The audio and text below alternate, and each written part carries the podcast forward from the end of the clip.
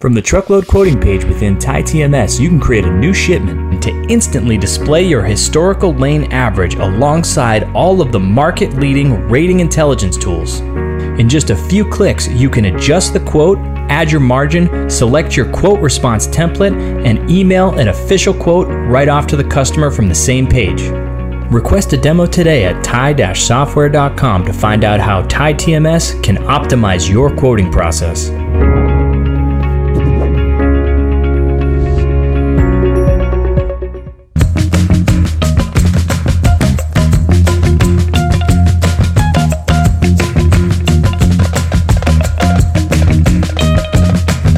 Edition of Check Call. Today we're covering the wide world of training. Don't forget to subscribe to Check Call, the newsletter on freightwaves.com if you haven't already. Before we dive into our guest interview, there is some news in the world that you should check out. TruckParkingClub.com is single handedly trying to solve the truck parking problem. The Georgia based company has launched an hourly parking program that allows property owners, such as something like McDonald's, to rent out space on their lot. Basically, if a company has open spaces, they can rent them out to truckers by the hour through trucking truckparkingclub.com marketplace. Parking is obviously one of the number one issues for drivers. This is kind of a creative way to solve that.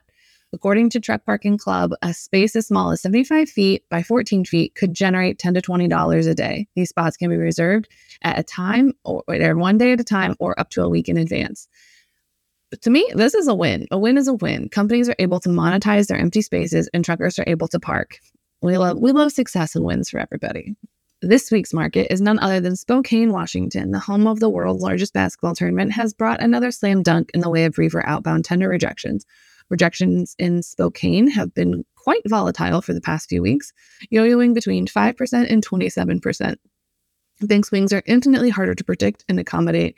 Typically, the index over typically an index over seven to ten percent of rejections indicate an inflationary spot market, while anything above ten percent signals tight capacity. Spokane might not have seen the sharp increases in spot rates due to its market size, but expect rates to be higher there than most other reefer markets in the United States. Today, we are joined by Nick Dangles, co founder of Sync Logistics Training. Welcome back to the show, Nick. Hey, Mary. Thanks for having me on. Appreciate you uh, having me on. I love it. I uh, this is one of the topics that we don't talk about all that often, um, and it's kind of becoming a little bit more popular, or at least it should be becoming more popular. Um, and that is one of those very pesky topics of training. You know, um, people have to learn how to do their job. It's no re- not no longer really the days of uh, here's a computer have a nice day by the way welcome. Um, but before i know we had you on the show before but we didn't really get a good background on you last time. So why don't you give us a good background on why and then why you started Sync absolutely. So my background is i've been in transportation for uh, roughly 10 to 15 years now. The bulk of that was in brokerage um, I'd say three ish years ago, I started a small consulting company called Kinetic, where I do some sales and marketing consulting for freight tech companies. But more importantly, for this conversation at least, we recently kicked off Sync Logistics Training, which is a training platform for freight brokers. And it's a joint venture between my company, Kinetic, and also the people at Metafora, who you guys probably know. Um, just a couple people know Metafora. It just rings a little bit of a bell. I would imagine like me and Ryan go back a long way. He's the guy who hired me into the industry originally. So I have him to thank or blame for a lot of things in my life right now. But yeah, it's a joint venture between our two companies. I would say there's probably more to blame than there is to thank, only because once you're in uh, supply chain and transportation, you can't ever seem to get out. And, you know, it's fine. Luckily, I've managed to get out of the day to day of brokerage. My icebreaker whenever I'm talking to a freight broker is that anytime I think I'm having a bad day, I just reflect on the fact that I'm not brokering freight anymore. And immediately everything gets put in perspective for me, you know? Exactly. I mean, it's never someone calling you, and as you're putting out one fire, someone else is like, hey, we have a problem over here. And you're like, this is fine this is this is completely fine. Like every day is just that that gif of the guy sitting in the burning room. Like this is completely fine. And like my wife is super thankful now because i'm not taking 2 a.m phone calls in the middle of the night because someone can't pay a lumper anymore. I, it's just it's a night and day difference. It is. It's nice. And i i will probably if if if, if i can avoid it at all costs i will avoid going back into that world because i very much like not getting awoken at 2 a.m because someone can't check into a guard shack Yeah. I mean, like, I make fun of it, but I genuinely had fun brokering freight.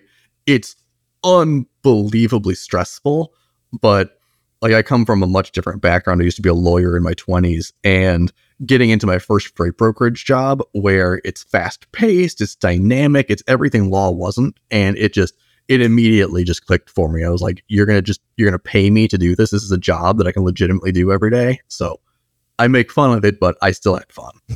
I, I do say that there are some times that I miss it and I would love to go back for like a week just to do it because like I know I still could, but it's the day to day, all day, every day that I'm like, I don't think I want to do that again.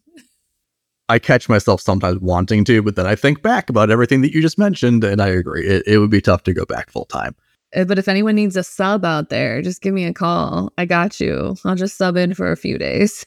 I think you all I think you also asked me like why we created sync, which kind of ties into that, you know, because training just happens to be something that brokers neglect a lot, you know, and I mean that from both a like a new hire and a continuing education perspective. Um, like new hires, it tends to sometimes at one extreme be, hey, here's a load board, here's a phone. Best of luck to you. Let's see how this goes. Hey, you can't forget the the map of the United States that you get as well. Here's a map of the US. Here's your computer. Here's a phone. Have a nice day. Even more commonly, like nowadays, you're probably seeing like these two, three week long training classes that cover everything from, well, this is what a dry van is. This is where brokers fit in in the transportation landscape. This is how CzarLites impact LTL pricing. And they just try to cram everything you could possibly know about brokerage into this two week class. And at the end of the day, like you're not even going into a role that or that's relevant after two weeks. Um, probably not even after six months. So training is just something that brokers really, really struggle with. Okay, so I think one of the areas that are really successful are the ones that, you know, take that two week training program, but don't necessarily lump everyone in together. So they might have it where you have the morning where you kind of learn about the industry or whatever. And then in the afternoon, they break it out and they maybe have all the operations support people in one area, your brokers in another, and some of your accounting or finance people in another. I think when you break people out and then spend the afternoons teaching them things that are more relevant to their everyday job, because I know that for the most part, an operations support person that's doing a lot of track and trace, a lot of email, a lot of collecting paperwork, they don't they don't 100% need to know how LTL pricing works. They need to, like the rough overview. They don't need to get into the nitty gritty of you know what different CzarLites mean and all that stuff but your pricing analysts and maybe some of your brokers or account managers that are going to focus on ltl yeah they're probably going to need to know about that so i think that's where I see a lot of brokerages that are almost there. They have they have the dedicated training time, but they still lump mm-hmm. everyone together. So I guess have you seen successes with that um, kind of breaking them out, or have you seen success in people that are doing a two week training program? Just that's kind of broad for everyone. Mm, no, I think to a degree it's different, like just depending on what brokerage you're at. And I do think there's a lot of value in having that like mm-hmm. role specific training, depending on what specific role you're going into what what we've seen success with just through our experience with sync is trickling out some of that additional content over time. And this is something that like brokers do struggle with because of the time commitment involved in something like that. But rather than cramming all that information in two weeks give them the information they need to know up front based on whatever job they're going to be doing right? So for instance if you're going into a tracking role do you need to know where brokerage fits in in transportation to call up a driver to shipper and say, hey, are you loaded? Well, no, right? You need to know what a truck is. You need to know what a driver is. You need to know what a shipper and loaded means. But like, that's kind of it. So our philosophy is to really like help decrease ramp times by including this essential information up front and then creating a learning path for people so that they can learn that more advanced information as they're progressing through the next like two, three weeks, months, what have you.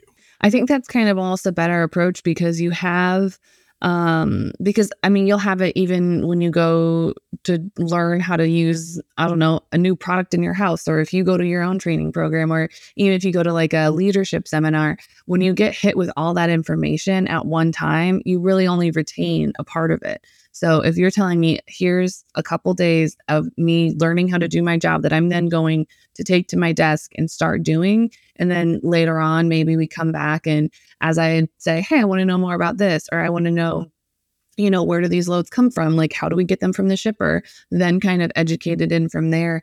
But I think the biggest obstacle that we see is a lot of times you know, mm-hmm. to take someone off the floor, whether it's tracking, whether it's a brokerage, whether it's an account manager, take them off the floor for 30 minutes to an hour to two hours. Everyone's that's the biggest objection is that why am I going to take these people off the floor? Because they're making, like, they're actively making money. And if I take them off the floor, then even in some sort of rotation, then they're still not, then I'm losing money. So, kind of, what is, what's your, like, kind of, how do you get around that? No, like, that's a good question because I would say one of the most common objections we hear is exactly that. You know, we don't have the time to take somebody off the floor for an hour to do additional training with them. And before I start criticizing that particular objection, which I'm going to do, I want to say that I completely understand. You know, like I've brokered freight. I get that it's a hectic environment and it is tough to pull people off the floor. But what I think brokers need to realize is that they need to have a shift in mindset. You know, I mean, rather than focusing on present day so much, you need to really look at what the lack of training, it, like what those implications are going to be in the future, right? How much more money could a person be making for your company if they had better training on negotiation, for instance? How many fewer problems would you be having if like tracking reps had better training on, I don't know, like, like weight restrictions or what have you? So it's really a matter of just reframing how you're looking at training and considering it an investment in the future of individual reps and your company. I think that is a really good point because you know, if you just kind of expect everyone to stay even, like if you just say, okay, everyone, here's the tools that you need to be successful, have a nice day, you're going to have those people who it clicks, they're going to be top performers, they're going to go. You're going to have people that are also going to struggle and maybe could benefit from some ed- additional training, coaching, mentorship, etc. Um, and if you have someone that's dedicated to do that, if you have a dedicated training person or someone that's able to jump in, then suddenly you know those people that are suffering or aren't is not clicking right away they're not just going to the top performer and bothering them. They're going to someone who's you know knowledgeable and can you know successfully train them and have has the time to kind of coach them and make sure that they're they're they're thriving okay. Because freight brokering isn't for everyone. It's a pretty high paced environment. It's a little stressful and uh, it's just it's just not good for everyone. So if you have someone i feel like if you have a good training program that maybe has consistent check ins or something like that, you can identify when someone's not placed somewhere that has their strengths mm. and you can put them somewhere else, whether it's over account management, operation support.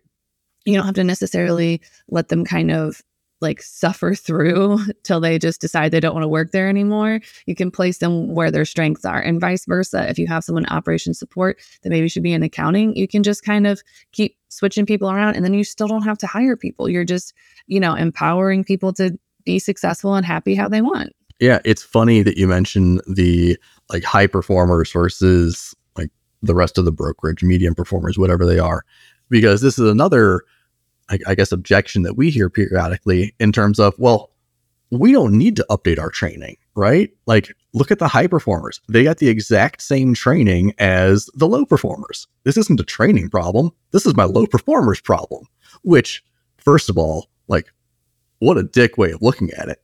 Um, am I allowed to say that on this podcast? Maybe, maybe not. Okay. But like, second of all, well, think high performers are really unique in that they're good at figuring things out on their own. You know, so where your training has gaps, where you didn't give them the skills that they need in brokerage, well, they just figured it out, or they went out and they got the training that they needed somewhere else. They're the ones reading all of the sales books all the time. But think about what would happen if you actually gave better training to your low and your and your mid-level performers, right? What if you could actually elevate them through your training to the level of your high performers? At the end of the day, like, isn't that what you want? Higher performing employees who actually stick around your company and like training a lot of times is the, is the difference maker for them. Absolutely, because not everyone's going to have the the the gumption or the the desire to go out and seek those additional training things. They're just going to say, "Okay, well, here's my job. I'm not very good at it. I'm not really getting the resources that I need to be successful. So a lot of times, you know, not this isn't all freight brokerages, but a lot of them are don't exactly have the best environments where I can stop and ask for help. So at that point in time, I'm more likely to turn around and leave than I am to go and seek additional training from within the organization. And I mean, that's just contributing to turnover, which is already extremely high for freight brokers, especially in like the first six months. Yeah. And I talk about like the value of training from a recruiting and retention standpoint a lot I know Charlie Saffro talks about this a lot too, so I sometimes steal her content. But like, particularly in like the new generation coming into the industry, they really want professional development. You know, making money is awesome. Everyone loves making money, but at the same time, if you're making six figures but your career's going nowhere, and you recognize that, well, you're 25 years old, but in like 20 years, you can be doing the exact same job with the exact same skills. I mean, like that's a struggle for people from a retention perspective because they're not going to want to stay at that company. So, like the moral of the story is really that if you want to attract good talent and retain that talent, like you need you absolutely need to train them. Absolutely. Or you if you and if, you know, training's not something that's feasible right now, which let's be honest, it should always be feasible, then you need to have some sort of career progression, career development. Because if you, like you said, if that person's sitting there for 10, 20, whatever years, like, yeah, sure, when you're 25 and just starting out, okay, maybe move from op support over to a brokerage or a broker role and you can get going. Um, and you know, you're making good money for a 25 year old, but also five, six years from now, maybe when you don't want to be woken up at two o'clock in the morning, well, what does that look like for me? Is there a supervisory role? Is there a manager role? Basically, is there a career progression? Um, and then in turn, is there a way for me to switch to another department? Like if I realize after 10 years, I'm kind of tired of this, can I go over to the pricing or procurement team? Can I go over to implementation? Can I go over to sales? Like what kind of extra opportunities are there? And that it doesn't start until you get that exposure that comes from that training. And I think that you touched on a very good point of, you know, that important part of retention is just realizing that someone doesn't want to do the same job for forever. I want to circle back to something you mentioned because you said that if you don't have like the training abilities available, at least have the career progression available, which I agree with. But I think the reverse is also true because a lot of brokerages have very flat structures and don't necessarily have the career progression of, uh, available. You know, like you you might progress to senior carrier rep, but like those C-suite positions aren't opening for you in like a 20 person brokerage. But to help retain those people, what you can offer is training, you know? Because if you're learning new skills, if you're getting that management training, the soft skills, professional development, as long as you're learning through your job, a lot of the time that's enough to keep people around, even if you don't have the actual career progression available to you.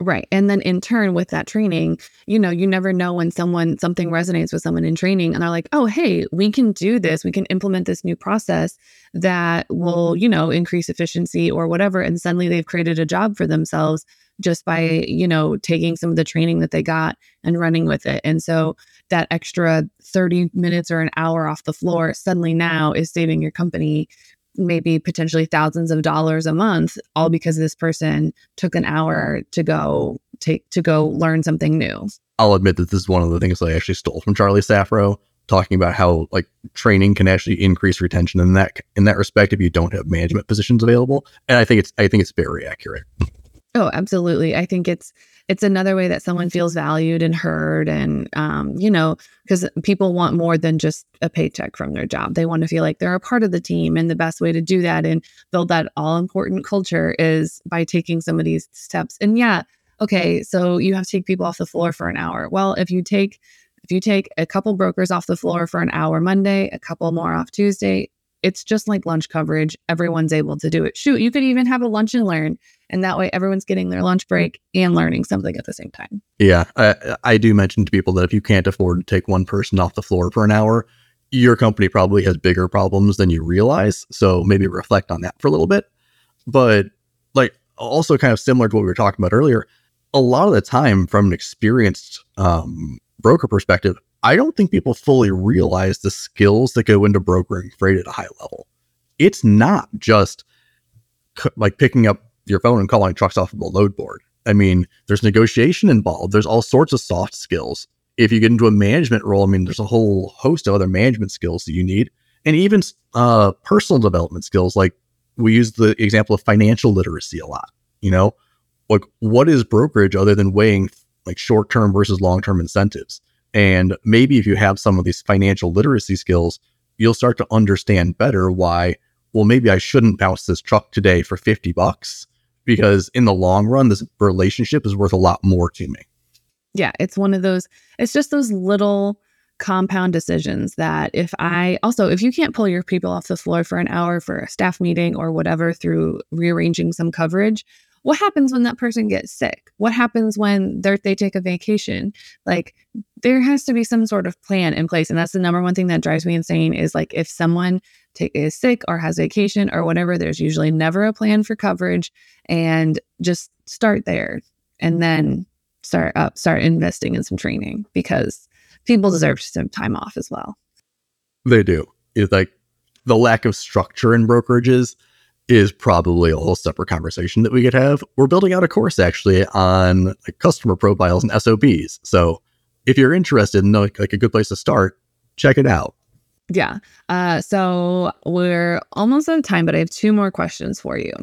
The first one is what is your biggest piece? What is your biggest piece of advice to someone that desperately wants to start training, but is maybe getting a lot of objections from some senior leadership? The biggest piece of advice for someone who wants to start training is I would I would say it's really working on that cultural shift. You know, you need to convey to people, and this is the same thing that we work on when talking to brokerages. You need to work on explaining to leadership the value in terms of like one, profitability and loads per day, because that's what brokers care about a lot. And also hit on that recruiting and retention piece. You know, like you're not going to stay in business in the next five, ten years if you can't recruit new talented people. Is we already know where you stand on as a hot dog as a sandwich. So this time we're going to need your best dad joke. I have a five year old and an eight year old, so I'm prepared for this. What has five toes but isn't your foot? Five, wait, five toes. Someone else's foot? Yeah, my foot. Yeah. I don't know what that says about me that I am able to get it, but I absolutely love a good corny dad joke. It's it just makes my heart. I'm sure they'll be embarrassed by me in 10 years, but for now they still enjoy it hey, you know, you're a celebrity until you're not to them. So just stick with it. So if anyone wants to contact you about training or if they have a dad joke that they think can compete with yours, where can they find you outside the show? Yeah, so uh, feel free to reach out to me on LinkedIn. I'm on there a lot to respond to all my messages or shoot me an email. My email address is nick at poweredbykinetic.com. You guys heard it here first. Nick's DMs are open for hilarious dad jokes. If you get any really good ones, Nick, you have to share them with us. I will. I promise. All right. Thank you so much for coming on the show. Sounds good. Thanks a lot, Mary. I appreciate you having me on. Find Check Call the Podcast anywhere you get your podcasts like Apple Podcasts and Spotify. Don't forget to check out all the other amazing FreightWave shows such as Tracks Through Time and Truck Tech. Don't forget to subscribe to the newsletter on freightwaves.com slash checkcall.